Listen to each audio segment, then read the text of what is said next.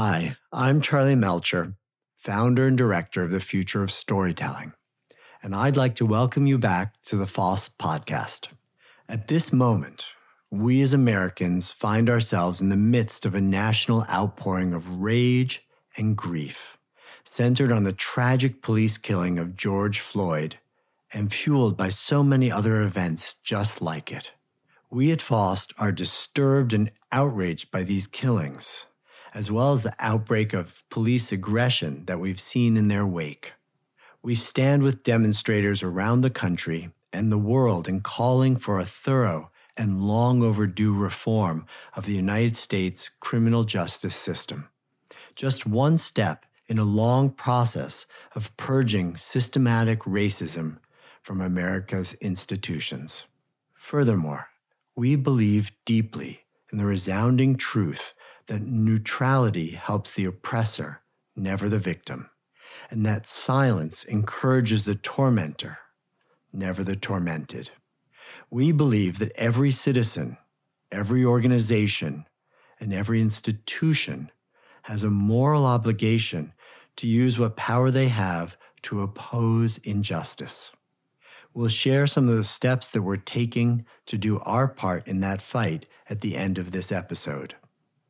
But we would not exist as an organization and wouldn't be here speaking these words right now if we didn't truly believe that stories are a vital part of that fight. My guest today is both an embodiment and a champion of that truth. Van Jones, a graduate of Yale Law School, has a long list of professional accomplishments that include co founding six nonprofit social justice organizations, hosting four documentary and political commentary shows on CNN, authoring three New York Times bestselling books, championing two landmark acts of Congress, and even working for President Obama as his green jobs advisor. As Van and I discuss in this episode, he credits much of his driving sense of mission and values to the stories that inspired him as a child, which also helped inspire his belief, as stated in the tagline of his production studio, Magic Labs Media, that the earth is made of stone, but the world is made of stories. For over two decades, Van has been using that belief in the power of stories as well as a deep understanding of how to wield them to build a better, cleaner, and more equitable future for all Americans. We recorded this episode several weeks ago, and so in it, we don't touch directly on what's currently happening in the streets all across America.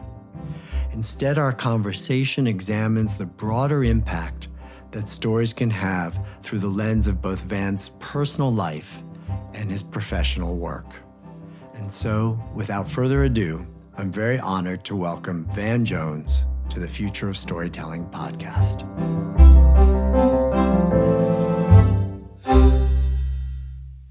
Van Jones, it's such an honor and pleasure to have you on the podcast today. Thank you for being here. I'm uh, honored to be here. It's great to see you. So nice to see you again. So, I read that as a kid, you read a lot of comic books. Mm-hmm. True story. Who were your favorite superheroes? Well, the X Men. I grew up when uh, Marvel comics were still mainly an underground phenomenon. You had to be a super nerd, a super geek to know who the X Men were. And I mean, you were going to get a wedgie at some point that semester for sure, just by definition, if you knew any of that that world and that universe. But I really, I grew up uh, as a you know skinny, nerdy, bookish, emotional kid on the edge of a small town in rural West Tennessee. In the you know, born in '68, so in you know, the '70s, the '80s, when there was no upside for being a nerd. Now you can be a nerd, you can be a geek. It's cool. There's Silicon Valley. It works. You know, there's will.i.am, I mean, you can make it work. No, you were just a bully magnet um, with your, you know, weirdo uh, comic books and Dungeons and Dragons or whatever it was. It's trying to survive high school, and that's how I grew up. Well, we shared that because I was a crazy Marvel collector. Like I, I lived for those, and favorites personally. Yes, Daredevil. Yes, X Men. Uh, Luke Cage, Power Man, Iron Fist. Like the, Sure. the more obscure, the, the, the Yeah. more I love to collect them and read them and consume them. Would you say that some of those stories and some of those characters were influential for you? Have they continued to live out and play out in your life? I wouldn't say influential. I would say fundamental. The idea of the X Men in particular, you know, these these kind of weirdo kids with these kind of special abilities, and they were sworn to protect a world that hated and feared them. Sworn to protect a world that hated and feared them. There's no better kind of framework for being an African American activist, you know, in the U.S. context than that. So you're in this world that doesn't appreciate you, maybe is afraid of you, and yet you've committed yourself, as the X Men did, to like the most noble of purposes. The, the kind of power fantasy of the marginal nerd to be able to become something great and do something great uh, is, I think, at the root of the whole comic book um, ethic, and it's and it's my ethic. And with great power comes great responsibility. Absolutely, absolutely, and and you know Peter Parker, um, and and and uh, Uncle Ben telling him Uncle that. Ben. Yeah, Uncle Ben tell, telling Peter Parker that. Um, you know that is really my ethic. I, look, I, I have so much respect for Stan Lee, and I think that his ability to kind of humanize the genre. I think that was really important, and I took all of that in. The nobility of the heroic ethic of Stan Lee is my uh, heroic ethic as well. Nicely said. So I have um, a long relationship with you that you don't necessarily know about. So I was at the Bioneers Conference in 2003. Wow, life changer. Life changing because I will never forget the speech that you gave there, where you, I came there as an environmental activist, and you opened my eyes to the need for social and prison reform and social activism. And you took those two movements and you tied them together. You literally said a movement that is courageous and visionary on the environment, but cowardly and ignorant about the social issues will fail. And I remember that, and I actually cried with you during that speech that you gave when you so honestly and authentically shared how passionately you felt about this and how moved you were, and nobody, there wasn't a dry eye in the house mm-hmm. as you gave that talk. I mean, honestly, I was like, where did you come from? where did you come from? And how did you learn to get up there and, and give that talk? Like, speak from the heart like that? I appreciate that. Well, first of all, uh, not easily. You know, I had a, a speech impediment uh, growing up. You can still hear remnants of it. I was incredibly shy, beyond shy. I grew up going to public schools. I grew up in the black church. There's this thing in the in the black church, and I, am not saying this to be racially offensive or divisive, but there is something called the black church. If you've ever been in one, you know it ain't the same as a white church. Um, and, um, and and and there's this sort of theological position that I just call the hallelujah anyhow position no matter what's happened during the week, no matter how many times we've been mistreated or, or, discriminated against or called horrible names or even lynched or even falsely accused or even you know jailed or killed, hallelujah anyhow. You're not going to steal our joy. You're not going to steal our dignity. Hallelujah anyhow. But because I grew up in such a weird place, you know, Jackson, Tennessee, who's ever heard of that? Then I wind up going to law school at Yale, who hasn't heard of that? And then I moved to the Bay Area and not to go work downtown for a big firm, but to work essentially in low income communities with transgender people and homeless people and kids in trouble. And it all just kind of got shaken up inside of myself. And it kind of came out as this commitment to protecting things that are sacred no matter where they are. Like I could see how the solution for the earth and the solution for people were the same thing. Solution for the planet, solution for the people, same thing. That you could fight poverty and pollution with the same thing. And then I got invited to go to Bioneers, and I just had so much to say. And when I got there, I looked out. Um, that was probably the biggest audience I ever spoken in front of. And I'm looking out, and it's you know clearly like mostly white, very affluent, but with these big hearts. And I'm thinking to myself, if I can just get these folks to care about these kids from Oakland, there's just nothing that we can't do. I mean, that was probably the most consequential speech of my life because I just, something just came pouring out of me into that moment. And it created ultimately the pathway that led me to the Obama White House and everything else. You know, that was, you know, the farthest thing in in our mind at the time. But that was a really, really important moment. So it seems to me that you then went on this path. I know I know the whole story about going to the White House. I know the story about getting pushed out of the White House. And now most people know you because of the work you do on CNN as a political correspondent or, or commentator. But what people don't realize, because they, they don't think about commentators as getting shit done, right? They think about them as people who talk for a living and don't really do anything. And you are unbelievably effective as a, as a person who gets important things done. There was the Green Jobs Act. Sorry, I don't remember the exact name of it from sure. Green Jobs Act, 20, yeah, 2007. Sure. All right, I do remember it. Okay, and then and then um, the First Step Act, first big major legislation for prison reform in a decade. Um, that was later in 2017. Is that right? Uh, yeah, and we got uh, uh, Trump 2018. We got Trump to sign it, which was which was ama- um, unbelievable. Like, yeah, it's so funny because I, um, you know, the, the, Green Jobs Act of 2007. We got George W. Bush to sign that uh, to get green jobs, you know, all across the country, and then um, the First Step Act, the criminal justice reform piece. Uh, we got Trump to sign.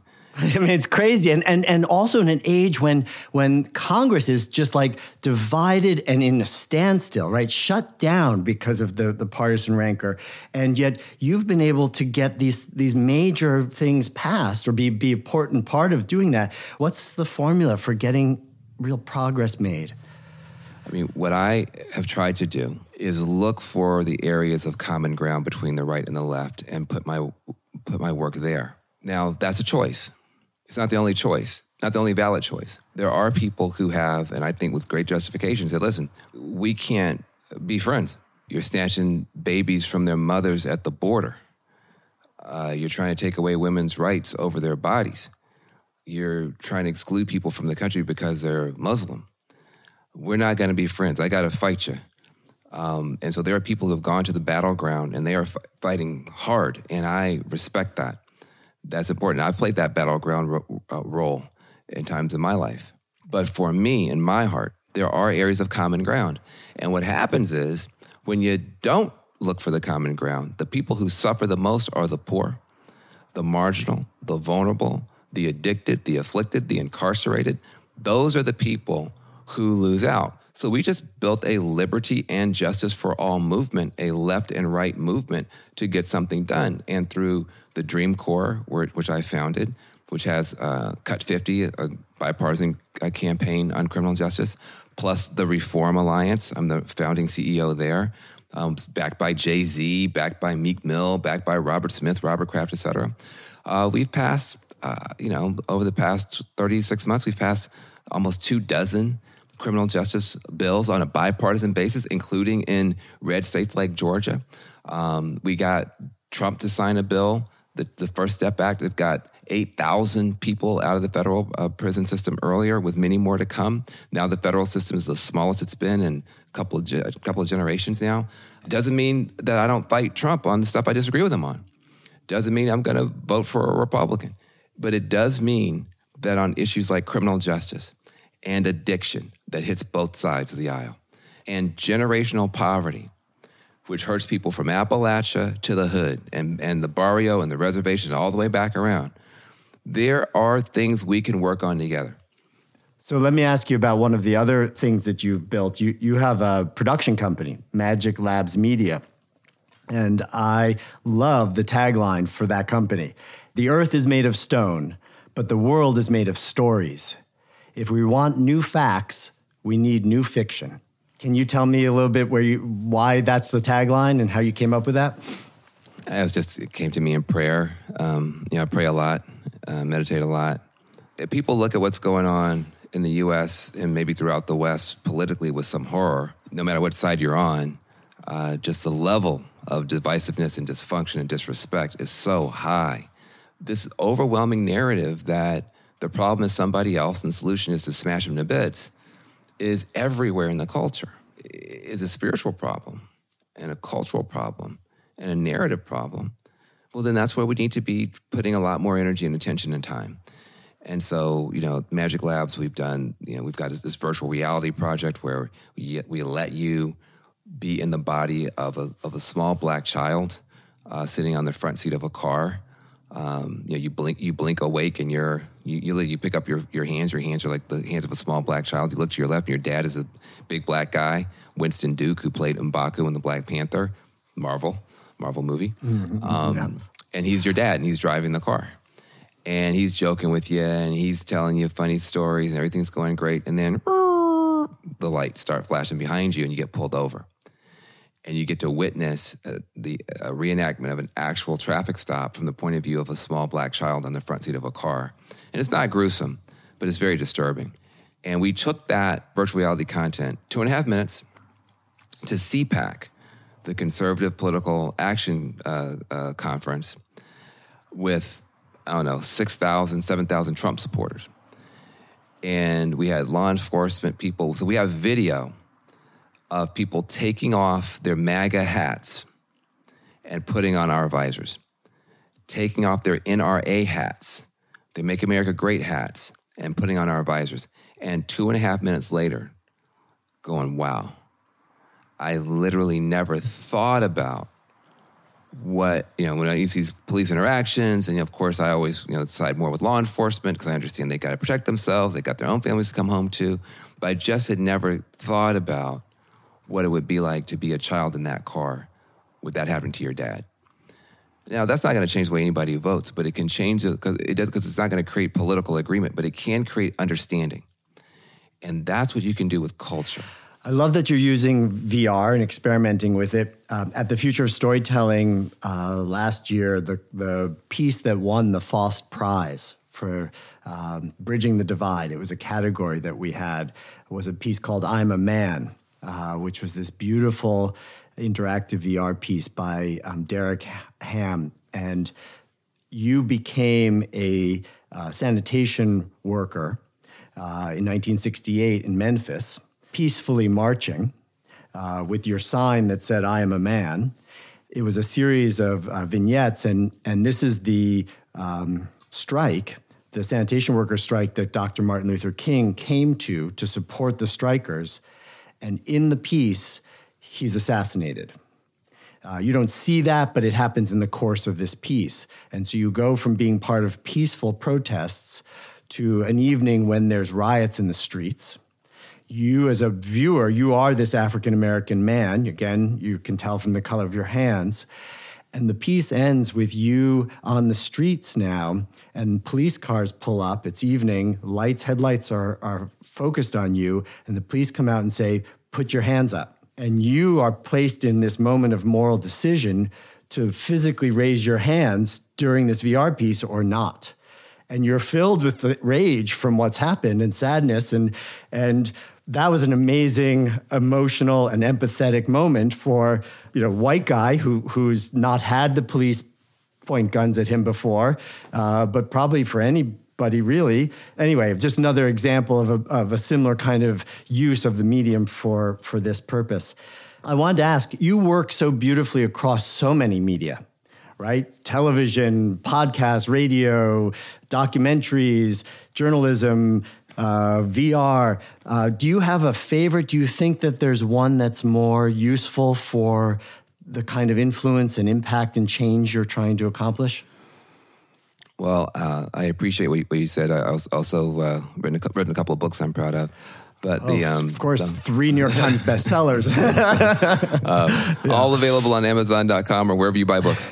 Uh, um, but um, you know, it, it, makes me proud to hear you say what you just said. I mean, given your your role as kind of like the preeminent curator of of this whole kind of world that I'm trying to be a part of, so I appreciate this acknowledgement.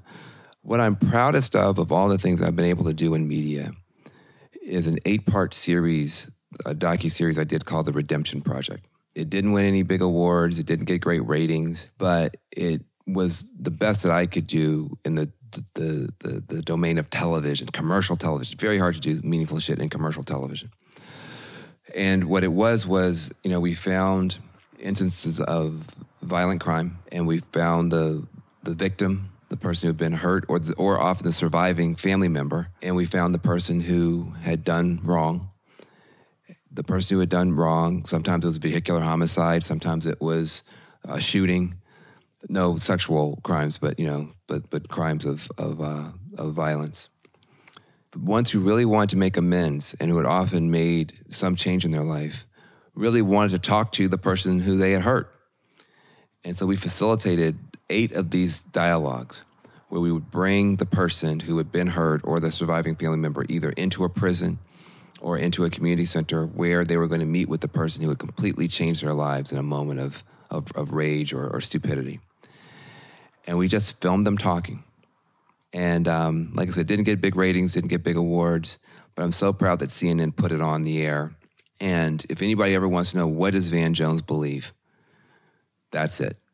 People reaching across some of the toughest lines possible and finding some kind of hope. What I most like to do is just to talk in front of real audiences, which now with this pandemic maybe we'll never do again, because you can you can go on a long journey with people. You know, 30, 45 minutes, you can really tell a lot of stories. You can also you can just be silent. If you hesitate more than a second or two, somebody's going to jump in. It's like it's just not it's not allowed. Uh, TV is a very noisy, colorful medium. You know, you're in a room with 500 students or 2,000 conference attendees. You can just shut up for a second and just let what you just said sink in. And you can get to a much deeper place with people. And so I love, I love being able to talk uh, just to, to real audiences. I have become incredibly comfortable, though, on live television. You're really good on it. Uh, well, that's very kind. so kind. quick, so fluent. I, yeah. Well, I appreciate it. I, I cheat, and I'll tell you how I cheat in a minute. But the reality is that during the 2016 election, I was on TV so much for so long. You know, you'd be on TV for 12 hours, 16 hours, and something just switched in me where I just became comfortable. And I know what a gift it is to be on television. Even in this era where people are moving away from TV and everybody's on their devices or whatever, there's still something about television. It's still the mass media. Yeah. I know the importance of my voice in that medium. You're talking to half a million, million people um, on a on off night for CNN. Right. Um, a big night, you might hit 14 election million. night, yeah. Election yeah. night, 80 million. 80 million people. I mean, there there are rock stars and celebrities that never talk to an audience that big. And I cheat, by the way. Okay, so what? How do you And the- cheat? I want to hear that. The way that I cheat is I have a bunch of very, very smart friends uh, who I have on a WhatsApp thread. And while I'm sitting there watching the debate or watching the primaries, whatever, we, I, No way. I this is just- like having it written on your sleeve or something. You're literally exactly. pulling it out in the middle of the test. Exactly. Yeah. So so I'm so I'm so I'm watch so so so they all start arguing and debating with each other, you know, on the WhatsApp thread, and so I just steal. I just steal from my friends, and people think I'm so smart, but I'm not. But I'm smart enough to have smart friends. I love it. That's like you're literally like looking over someone's shoulder, doing Yeah. getting an answer off their well, test. Well, uh, uh, thirty people's shoulders. Thirty people's shoulders. So it's yeah. so um. I love but it. it's it's it's allowed. It's allowed. So, so I've um, again had the pleasure to see you a number of times speak publicly, and I've seen you in many of those appearances wear either a purple shirt or a purple tie. Can you tell me why? Uh, because uh, it's in honor of Prince. You know, I, I never wore purple before he died. I used to wear orange or red. Like the, I think they kind of matched my skin tone a little bit better. But when I left the Obama White House under fire uh, because of my left wing radical past, kind of catching up to me, I've been a berserkly radical. Proud of it too, by the way. Um, in my twenties, uh, I was you know with every ism I could find, anarchism, communism, any kind of ism that was against the system ism, I was for it. You know and um, and very proud of very proud of myself to be so idealistic and and and passionate as a young person. But the the positive thing was a guy named Prince called me and took me in. So I went from working with the president to working with a prince. And uh, Prince used to always say, in most countries, Van, that's a promotion. so um, so we had uh, we had a great run, six almost seven years together. Changed my life great guy. And so ever since he he he passed, I uh, I wore a purple tie. I had one purple tie. No, I had a purple shirt in my closet. I had nothing purple when he, I mean, I thought it would be too corny for me to be like his guy doing his philanthropy and all his social do-gooder stuff and be wearing purple. I thought that would be like too, so I had nothing purple. I had one purple shirt when he died. So I put that shirt on. I went on air and, and, and disclosed the fact we were even working together because you know, he, you know, he, he was very, very private person. So people didn't even know he was giving away so much money and doing all these things. And then ever since then, I, have uh, I, and you know, it's been you know almost four years now because it's been four years now. Um, you know, I've worn a purple shirt and or a purple tie every time. So tell me about a story that helped you believe in the power of stories. Is there something that really shifted your your thinking? You know, that's all I had was stories. Uh, I mean, I'm not a rich man's child, but all I had was stories. Uh, you know, the the black community is really an oral tradition. You know, storytelling is a big deal in the South, period, and then certainly in the black community. The future of human civilization is the future of storytelling. Uh, human civilization is a story. Uh, each human civilization has told itself a story, and that's what led it create irrigation or send somebody to the moon or you know create rights for women or whatever. It's the future of, of, of humanity is the future of the story we tell ourselves. And I think this virus has come to teach us about oneness and wellness. That's what I believe. Uh, in a pandemic, that pan, pandemic means all, everybody. You know, you can't have your Wall Street job unless somebody who's a woman of color, usually from another country, is willing to wipe your grandmother's behind in a nursing home and and and feed your kid. Take care of your child, yep. And take care of your child as a nanny or as a school teacher. Uh, that Amazon package can't get to your door unless a human being comes to your door, and you better hope that human being is not sick. And suddenly it turns out we're all one. And so, this idea of oneness and wellness. Now, listen, the Creator already sent a bunch of prophets before to tell us about oneness. Don't be mad now that we got a hard lesson. I mean, we had all the great prophets and the sages and the Oprah Winfrey's and the Fred Rogers and the Big Birds and and and Kermit the Frogs and all these great people have come. Ellen DeGeneres and, and everybody else has come to tell us let's let's be one. So now we have to have it as a tough lesson. But if we learn this lesson and we put the least of these at the center, the people in the prisons and the homeless shelters and the women's shelters and the foster homes who can't shelter in place and who the virus will just come through again and come through again and come through again. You'll never get rid of this virus if you don't deal with the people at the very, very bottom, make sure that they're healthy, make sure that they're they're safe, then if we learn the lesson and if we govern ourselves accordingly, then a new story will come. And the next normal will be a story that lets us have a human civilization at peace with itself and with the earth.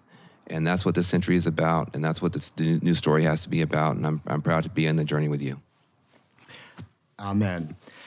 Van, we need more superheroes today. And uh, our that's basically one of the lessons I take from from this conversation. And you are one of my personal heroes. Yeah, same back at you, brother.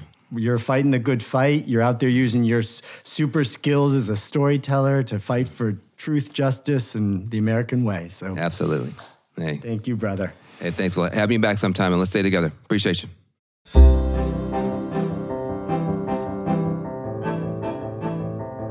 Hope you enjoyed today's conversation with Van Jones as much as I did.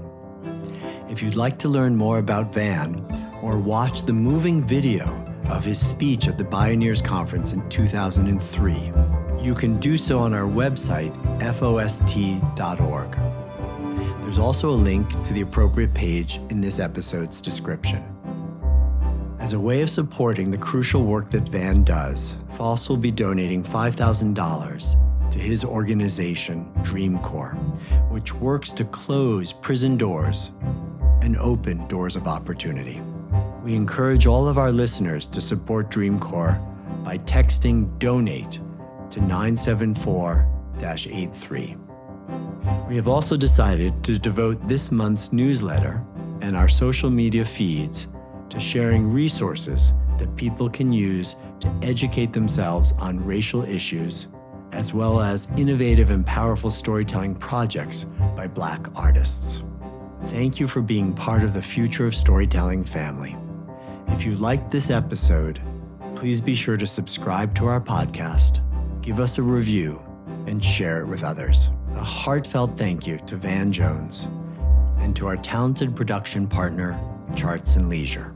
I hope you'll join us next week for another conversation. Until then, please be safe, be strong, and story on.